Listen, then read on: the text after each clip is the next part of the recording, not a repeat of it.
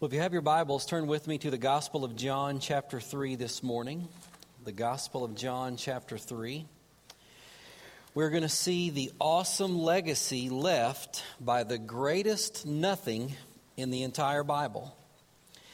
And this example uh, comes from one of the greatest uh, examples of faithfulness and devotion in the entire Bible as he kind of passes his prime and begins to wane a little bit in his popularity among the people living in Israel.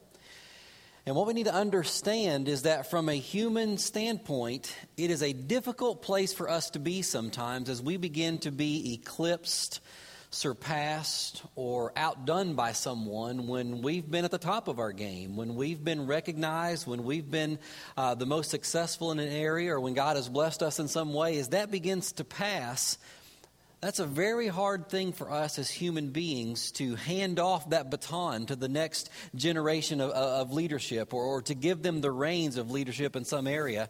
And we see this fleshed out uh, within people at a number of levels. It's very common in professional sports.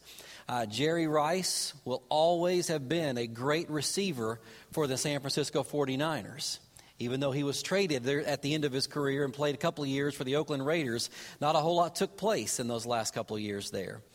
You may be familiar, even if you are not a sports fan, with the name Brett Favre, who retired and unretired and retired and unretired and retired and unretired. And is he retired now or unretired? He, I think he's retired again right now, but kind of he broke his consecutive, uh, you know, starting streak and, and kind of ended in scandal this last season, an injury. So doing that. Uh, Michael Jordan retired three times from playing basketball the NBA. You may remember the last time was with the Washington Wizards, but he just wasn't the same MJ as he was, you know, back in the day when he was with the Bulls uh, back in the 90s. And yesterday, I was faced with the reality that we all pass our prime and have to deal with that. I, am really sore today a lot of ways. My heart's sore because my basketball team lost. I'm in black today morning. I know your all's hearts are sore. VCU, you know, yesterday as well. It's a tough day for us. My ribs are sore. We came to the Art of Marriage marriage conference Friday and Saturday, and so Shelly's all like, "Did you hear that? Did you see what she said? Yeah, I learned that. I had to put her on different sides each day so I could kind of match the soreness, you know, my ribs from from being there for that." But my legs and my feet are so sore. I ran the Martins 10K yesterday. I ran cross country in high school and run just a little bit now for, uh, for, for health purposes. I hurt my foot a couple of weeks ago. I think the thing is when you have all this, you know, uh, huge, tight, taut muscle kind of pounding on my feet when I was, what? But yeah, I had a foot injury, so I hadn't ran a whole lot because uh, I was trying to get my foot better to be able to, to run yesterday. And I did finish it, not in a great time, but, but I got through. But I'm in the chute, and there are 41,000 people that run this race. I mean, and that's in the race. That's not people around in the race. And so we, I mean, I'm with probably a couple, not a hundred thousand, whatever, getting ready to go out. And there's two middle school girls in front of me about to run this race. And I know they're middle school girls because their shirt said Holman Middle School on the back of it. And I thought, I'm going to see if I can set a new goal is to beat these middle school girls today setting my sights high, all right? So we take off out of the chute, and I get in front of them pretty quick, and I'm doing doing well. There's people everywhere, and I thought, well, that's good. I, I got them behind me. You know, I hadn't seen them for about two and a half miles, and I look up, and I see these two shirts running up there. Had, you know, because the, these huge letters on the back of their shirt. I'm like, there they are. I was like, well, if I can keep them in sight, maybe at the end, when I give my, you know, my last little burst, I, will overtake them in, in the finishing chute. Well, about the three mile mark, they stopped to get water. They got them a cup of water and were drinking. I was like, ha, I got them now. So I kept on running, got a little bit of a lead. Now I'm at about the three and a half mile mark, and they go running back out. I was like, oh, there they go again. So sure enough, the four mile mark, they do the same thing. They stop. I run on around them, think, okay, I got a lead. You know, I can, I can hold on to it now. They pass me again. I was like, okay, the five mile mark, they will stop for water again, and I'm going to kick it for the last 1.2 miles which meant I don't know what kick it meant at that point. I was just hoping to finish, is what I was uh, there. But then they broke apart. One ran ahead, and one stayed behind. And I had a decision to make. What am I? Who am I going to run with? The fast one or the slow one? So I slowed down a little bit, and I beat her. I don't know if it counts as a victory or not. It was, it was pretty demoralizing, no matter how you look at it. But you see, this issue of, of passing our prime and, and, not being what we used to be or being where we used to be isn't just something that happens in sports. We see the same thing take place in businesses when a, a, a dynamic, uh, a, you know, great CEO of a company retires or goes elsewhere. Companies have difficult times and transitions of new leaders and, and new ownership coming in. We see it with schools, uh, colleges, and universities. If a principal retires or a superintendent or, or a college president, uh, the next person coming in, there, there can be some difficulties difficulties in that. And unfortunately, we observe the same phenomenon in churches. It happens in churches of all sizes and in all denominations. We've seen some very prominent ones, uh, both within the Southern Baptist Convention, but also outside the Southern Baptist Convention, have some difficult times as they transition from one uh, pastor, one senior leader, uh, to another. Uh, some names that you would recognize where churches have had some of these issues Adrian Rogers at his church, Jerry Vines, James Merritt, uh, Bobby Welch, even the Crystal Cathedral, Robert Schuller, and some of that transition there. Had some hiccups, had some rough spots in the road with that. And we see this dynamic play out all over our country as younger leaders begin to take over the reins of leadership in, in, the local church and try and decide how they're going to reach people and how they're going to fulfill the Great Commission, both now and, and 5 and 10 and 15 and 25 years lead, 25 years into the future. There, there are challenges, there are struggles that we face in this transition of leadership and transition, uh, passing the baton from one generation to another. And I think that's why this text this morning is so important for us to study because we see how one of the greatest men in the Bible, John the Baptist, how John the Baptist handed over the mantle and the reins of leadership that he had been given by God Himself. In Matthew chapter 11, Jesus said this of John the Baptist Truly I say to you, among those born of women, there has arisen none greater than John the Baptist. That is a huge compliment. I mean, you think about the people from our faith and from our, our heritage that we see in Scripture. Uh, we teach our children about Abraham and Moses and, uh, and King David and King Solomon and Elijah, you know, the prophet, uh, you know, Samuel. We see so many persons that we look to. And Jesus said, Of all the men born of women, none is greater than John the Baptist. So, what would John do? How would he handle it when it came time for Jesus to step into the spotlight that John himself had been in. John had been teaching and preaching about the one who was to come, but when the one who was to come arrived, how would he handle handing over the reins of leadership? How would he, how would he leave his legacy? How would he entrust Christ with all that he had prepared and done for him as he made way for the Messiah who was to come? Well, let's look in John chapter 30, chapter 3, I'm sorry, chapter 3, verse 22, where we see where the potential conflict begins to uh, show itself. Verse 22 says, After this, Jesus and his disciples went into the Judean countryside, and he remained there with them and was baptizing. John also was baptizing at Aenon near Salim because, there was, because the water was plentiful there. And people were coming and being baptized, for John had not yet been put in prison. Now, a discussion arose between some of John's disciples and a Jew over purification. So we see this discussion. There's a little debate that begins to rear its head here because what had happened is John was teaching and preaching a baptism of repentance that you turned away from your sins. You realized that you couldn't work your way into heaven. And so they turned from their sins and were baptized, symbolizing that they were cleansed of their sins. Then they were ready to receive a new heart and a new spirit that God would put into them through the Messiah. We looked at this several weeks ago in Ezekiel 36, this very promise where through Ezekiel, God said, I will wash you and cleanse you with water, and I will put a new heart, a heart of flesh, and a new spirit. My spirit, God says, I'll put within you. So John was baptizing for that purpose, and the disciples were baptizing for that same purpose as well. Jesus and his disciples that were baptized, symbolizing our cleansing of our sins, ready to receive the new heart and the new spirit that God would give us through Jesus. So here this guy comes and he's asking about this purification, this being cleaned, and he says this in essence. John's disciples are baptizing for this cleansing. Jesus' disciples are baptizing for this cleansing. Which baptism is better? Oh, it's on now. Yeah, which one's better? I mean, if you're going to get a product, you want the best one, right? Well, which one? Well, if I'm going to go here get tires, go here to get tires. Which one's the better place to go? If I'm here to get groceries, which one's the which is the better baptism? And it starts the wheels turning, and that's all that we needed. This little spark to begin this potential conflict that would that would flame up. So John's disciples go straight to John. All eyes turn to him to see how he's going to respond, and they say. Rabbi, he who was with you across the Jordan, to whom you bore witness, look, he is baptizing, and all are going to him. Now, John's disciples are a little bit emotional. They're a little frustrated, a little, little upset here.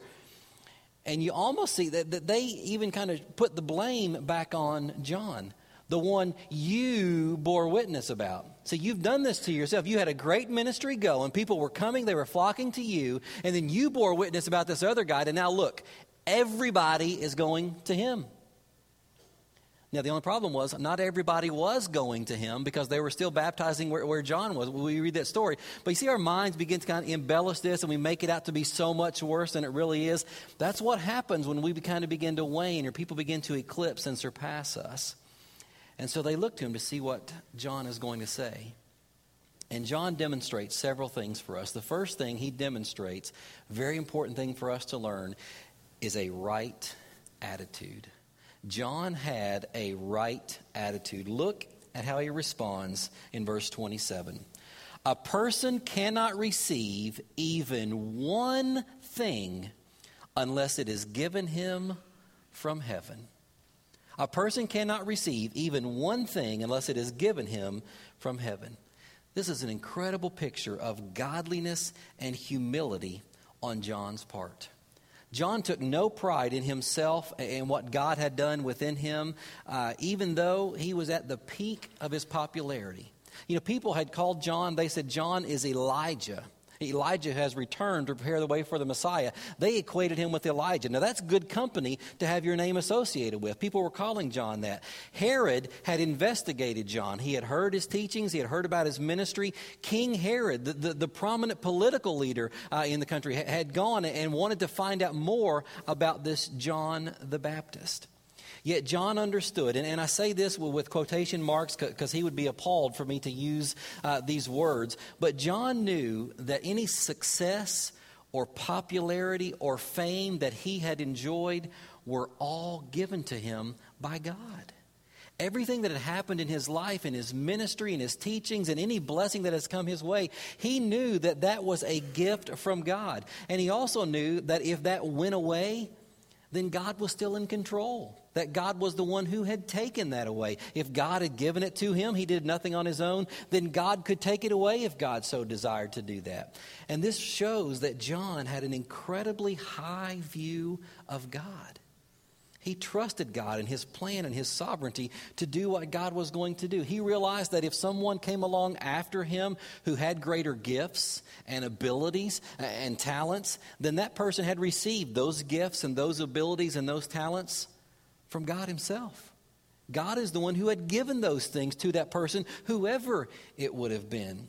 And he shouldn't be upset that God had blessed that person in that way. He should rejoice and be thankful that God had poured out his blessings upon that person in that way. And he even rebukes his disciples along these lines and says in verse 28 You yourselves bear me witness that I said, I am not the Christ.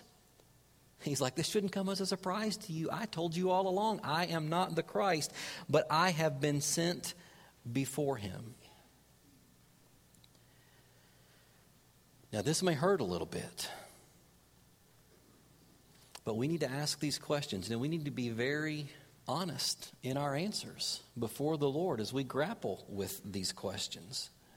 Do you rejoice and celebrate the successes of those who are around you? Do we rejoice and celebrate when others do well? Do we acknowledge that their gifts and their abilities and their talents and their success was given to them by God Himself. Because God did bless that person in that way. But here's a really hard, a really personal portion of this. When the time comes that, that someone begins to take over an area that we've invested in or that we, we've given our lives to, or, or they surpass us through awards or accolades, or, or they take our office or whatever the case may be. That's not a, a, a pleasant feeling for us all the time. But you know what God calls us to in that situation, even if this is where the real it's one thing when someone that, that, that you know and you love and you cherish and, and, you, that, they begin to do that, it's still a hard thing to hand over that, that leadership and those, those reins at that time.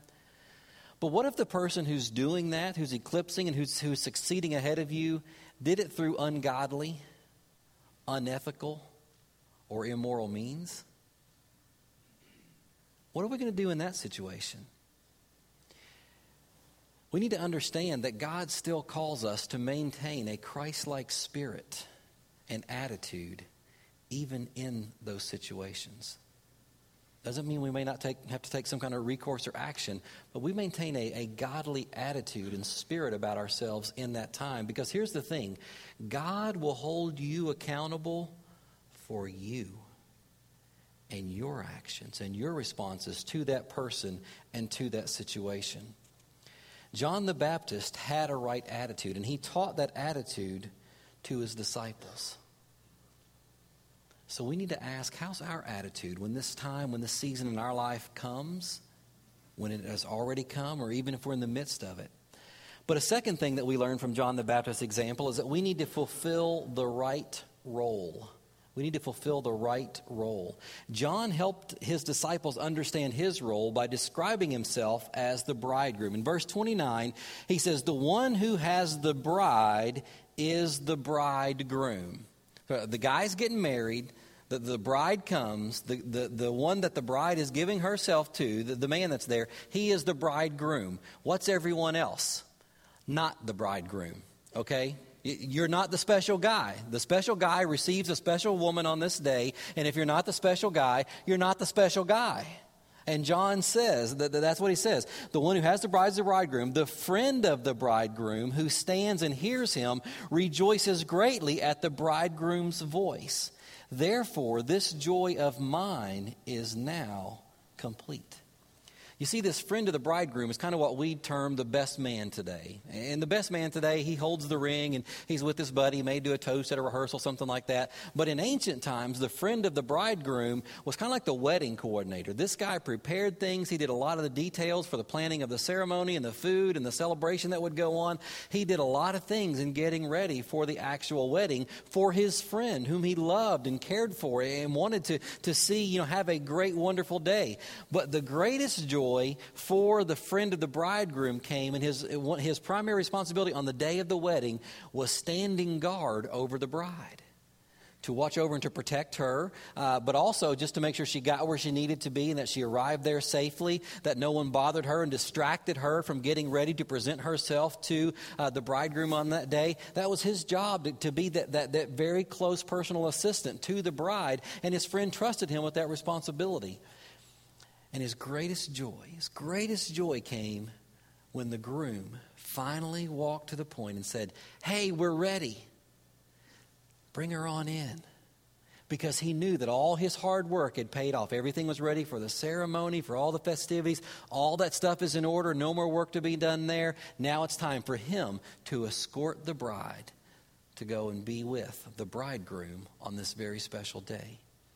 John said, That's who I am. I'm the friend of the bridegroom, and it is now my joy to present the bride, the church, to her bridegroom. And he says, I rejoice and I celebrate that I have that opportunity. You see, John didn't see Jesus' rise in popularity as a threat to his ministry, he saw it as a fulfillment to his ministry. So this is what I came to do. This isn't taking away anything. This is fulfilling. This is what God has called me to do. And you notice the result. You notice the difference in responses between John and his disciples. His disciples, man, they got all worked up and they got jealous and envious of Jesus and, and they're frustrated at this whole situation. And isn't that a common reaction of people? And we, and we, get jealous and we get envious and, and, and we get, we get, uh, we get hurt when people begin to take away our, our, glory or our sales or, or whatever it is that we have. You know, we don't like it when people begin to, to look and focus on someone else when we've been the center of attention. And what's even worse is that so often we don't just internalize and go, man, this doesn't feel good, but people get antagonistic. They get angry. They get bitter. They get resentful. And they begin to, to tear and to undermine, to try and tear down the other person so they can build themselves up. You ever seen that happen? It's not a pretty sight. And it happens at all levels. You know, siblings, we see siblings in that rivalry, and with some, some horror stories of how siblings and the rivalry, and the parents maybe didn't handle that well, or, or just that, that, the kids took, and the parents are trying to handle it well, but they didn't respond and react well uh, in those situations. And it, much tension. We've seen that uh, in, in the workplace. We see it in so many levels that we see uh, people begin to undermine and get antagonistic toward others. But when we grow angry and resentful and bitter about these things, who suffers the most? we suffer the most. We're the one. Uh, someone this weekend, and I heard the quote before that said, you know, when we have this anger and this resentment and this unforgiveness in our heart and this antagonism towards someone, it's like us drinking a, a glass of poison and waiting for the other person to die. I mean, it, it does terrible things within us, and they just kind of live their life and, and they go on. But you know what the Bible says about the, this pride that we have? And that's what this is. This is pride. We don't want to lose this and we want to maintain it. And so we, we, we try and protect our territory. You know what the Bible says about pride? The Bible says that God gives grace to the humble. That is, those who are humble, those who say, I can't do it on my own. Lord, Lord, I need you. That this is well beyond what, what I'm able to do. That when we humble ourselves, the Bible says that God gives grace to the humble. He gives them what they need to accomplish the task and the purpose and the things that He sets before them because they're dependent upon Him. But you know what the next part of that verse says? Some of you do. God gives grace to the humble, but He opposes the proud. God opposes those who have pride in their heart and pride in themselves. And that's, that's an active uh, verb, meaning that God comes against. He, he opposes and works against those who have pride in themselves and their accomplishments and what they do. Now, the Bible says, Fathers, do not exasperate your children, and I think that means for more than 45 minutes each day. And so I, I, try to try to limit myself. And, and we, I, am at my kids quite often. We, we have fun, and I kind of kind of pick at them a little bit. Well, one day uh, they they'd been out somewhere, and they were coming back in. I don't know what they were doing, but I, I got in the door. I heard they were coming, and I was in the house, and I walked up to the door, and I put my foot right there, just behind the door while it was closed. And I think it was Caleb. And Caleb came and goes, "It won't open." And I think Shelly, the thing was, well, turn, use the keys. Like, I did use the key. It's unlocked. She's like, well, turn the knob harder. And so there's this dialogue. And he's just pushing with all of his might. And I'm just standing there, you know, nothing in the world going on because he, he's not moving that, uh, that door with my foot. So finally, I, I kind of get ready. I'm like, okay, here it is. And so I move my foot real fast. And he comes tumbling in. And I almost caught him before he hit the floor. No, I did. I, I, I caught him. I'm just kidding. Ruth was, oh, you so bad to him. I did. I, I caught him just, just messing around. But that, that's the picture in my mind of God opposing the proud. When we come in our strengths and our abilities and what we can do, God's like, oh, yeah, you think so? See what you can do now, buddy. Go ahead. Knock yourself out, all right, until we get the Lord, I can't do it. Oh, good. You're humble. You're dependent upon me. Here, here's grace to accomplish what I'm setting before you. See, John had this humility about him. And do you know what this brought? This surrender to Christ, this humility, this dependence, it brought freedom in John's life. He said, I don't have to be like Jesus. There's only one Jesus. I just need to be John the Baptist. There was security for him in knowing that he was the friend of the bridegroom. And there was joy uh, for, for John that he surrendered to Christ. That there was joy that he was getting to present the bride to her bridegroom. William Carey, the, the father of modern missions, on his deathbed said to a friend who was nearby, When I'm gone, don't talk about William Carey. Talk about William Carey, Savior. I desire that Christ alone be magnified. God calls each of us to play a part, to play a role in making disciples and spreading the gospel to the end of, ends of the earth. That means across the street and around the world, God gives us a part and calls us to do our part, fulfill our role in that mission. And if we're faithful in that task, and if we're dependent upon God to help us accomplish that task, then God receives the glory and His plans and His purposes will continue for generations upon generations after we're gone. Not because of what we've done, but because what God has done in us and through us. We're reading the story of John the Baptist today. Centuries later, because of his humility and his surrender to Christ.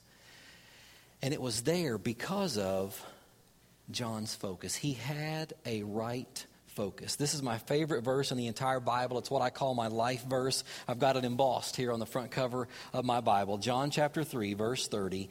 He says, He must increase, but I must decrease. He must increase, but I must decrease. John the Baptist, the greatest man to have ever been born according to Jesus, stated that his desire was to be nothing. He wanted less of John the Baptist and more of Jesus in his life. And John doesn't give this as a suggestion or an idea. He, he says it's a necessity. He says, He must, He must increase, but I must decrease. Well, why did John have this focus on Jesus? Because he knew who Jesus was. He knew what Jesus was about, what Jesus had come to do. John is about to fade from the scene. We don't see much more about John as we read through the rest uh, uh, of, his, of John's gospel here. But in his last tes- testimony to his disciples and to all of us who would read his last testimony, he tells them and he tells us follow Jesus because he is the right Savior. He is the one who has come to deliver you and to save you and to help you become a child of God. He, he tells us that Jesus had a heavenly origin. Tells that he had a heavenly origin. In verse 31, it says, He who comes from above is above all. He who is of the earth belongs to the earth and speaks in earthly ways. Now, who do you think he's talking about there? He's talking about himself. Who comes from the earth, speaks in earthly ways. John says, That's me. I'm from the earth. I speak in earthly ways. But he says, He who comes from heaven is above all. So he tells us that Jesus has a heavenly origin. He tells us that Jesus reveals truth. The next verse, verse 32, he bears witness to what he has seen and heard, yet no one receives his testimony. Whoever receives his testimony sets his seal to this that God is true. Setting a seal is what someone did, particularly a leader, a government official, oftentimes in ancient times would have a, a signet ring, and they would put hot wax on an envelope or on something that they had written, and that person would take their ring and they would put it in that hot wax as a way of saying, This is from me. I have signed off and I verify this is from me. It's right, it's true, it's good. You need to, to heed what's in here. So when we, uh, we give ourselves to, when, when we receive this truth and we set a seal on it, we're saying that what God has said through Jesus is true, that, that we believe in him and can receive the gift of eternal life. And so that seal is set as we affirm God's truthfulness through Jesus. Third, John says that Jesus has and shares the Holy Spirit. Look at verse 34. For he whom God has sent utters the words of God, for he gives the Spirit without measure. He gives the Spirit without measure. The Holy Spirit dwells within us to guide us and direct us uh, once we place our faith in Christ.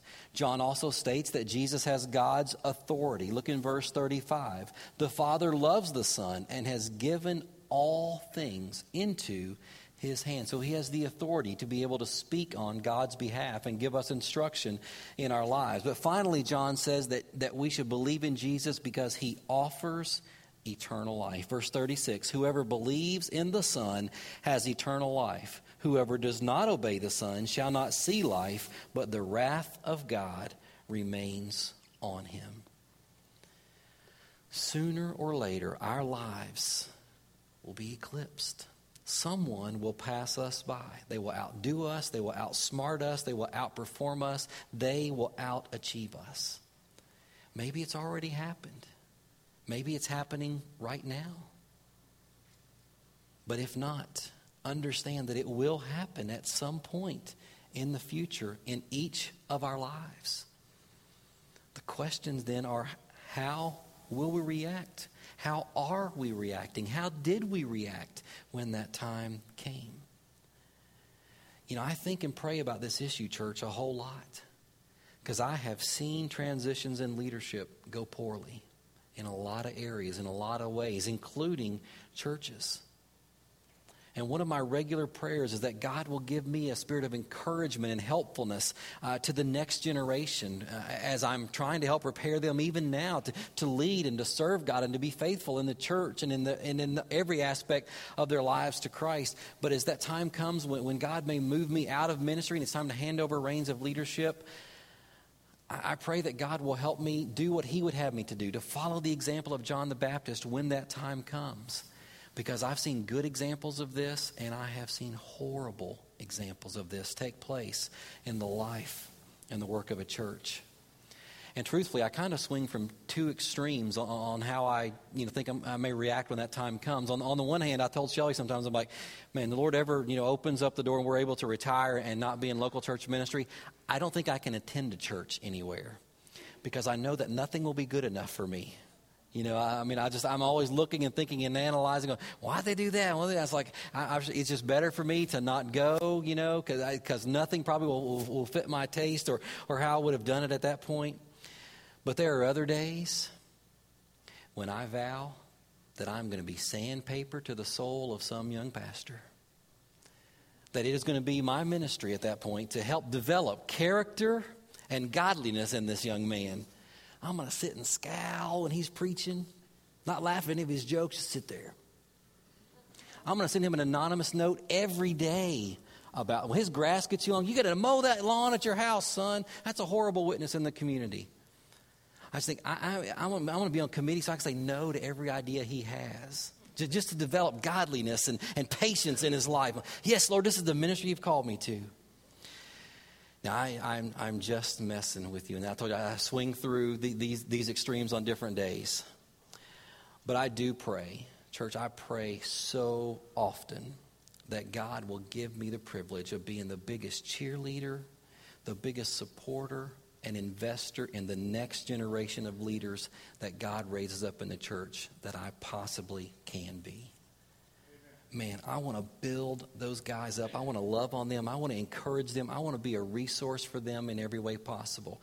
And, you know, part of that for me is I, I don't want to wait until that time comes. I'm trying to make that investment now and begin developing and, and helping encourage and support young leaders now.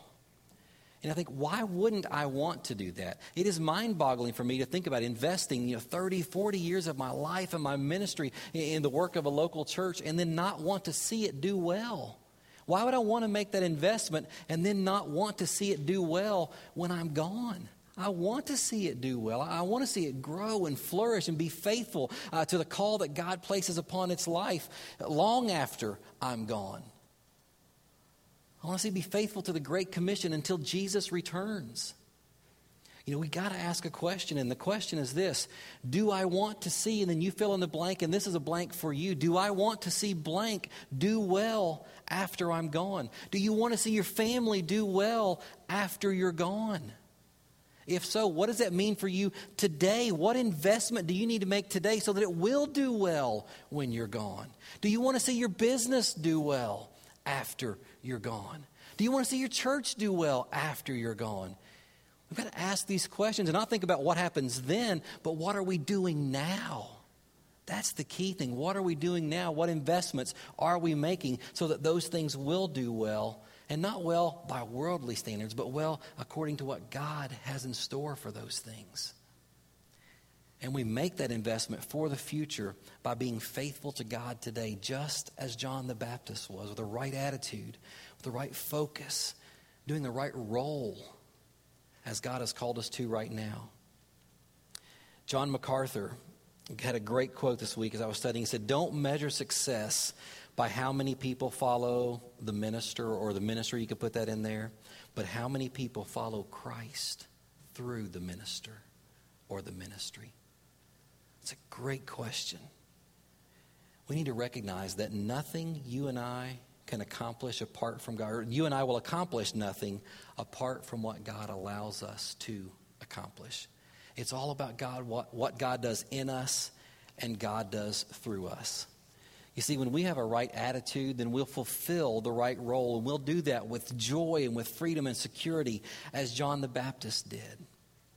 And there, there is great joy in being the you that God has created you to be and doing what God has called you to do. I hope you recognize and understand this that there is only one you. God created no one else in this world of six billion people just like you. And you know what else that means? There is no one else in this world of six billion people who can be a better you than you can. Only you can fulfill the role and the call and the purpose that God designed and created you and placed you on this planet to accomplish. And as you live your life in surrender to Him, God will work out that plan. God will work out those purposes. He will accomplish His will through your life. So be who God has created you to be as you walk in Him, with His Spirit leading and guiding and directing you all the days of your life. And I think we do that day in and day out by having the same attitude as John the Baptist. He must increase, I must decrease. More of Jesus, less of me. Is that your prayer? Is that your pattern of life, your pattern of living? More of Jesus every day in your life, less of you in your life. So we come to our time of invitation. I invite you today to experience this new life in Christ, to experience a relationship with the Savior that John the Baptist described, who will give you His Spirit, who will cleanse you of your sins, who will make you right with God and help you become a child of God. Our pastors are available, and we would love for you today to become a new creation, a new creature, the Bible says, in Jesus Christ. So if you, you would need to place your faith and your trust in Christ today, we invite you in our time of invitation. But maybe some of you want to come and spend some time at the altar or just in your seat to say, Lord, I've not handled this well. I've not been handling this well. Lord, I want to be making an investment in your kingdom for future generations. Lord, I know that I need to do that now in my family, in my workplace, uh, in whatever relationships I'm in. Lord, help me be a person who's focused and who gives myself today to these things so that you can do your work in and through these situations for generations to come. Lord, help me decrease that you might increase in my life. Let's make that our prayer today.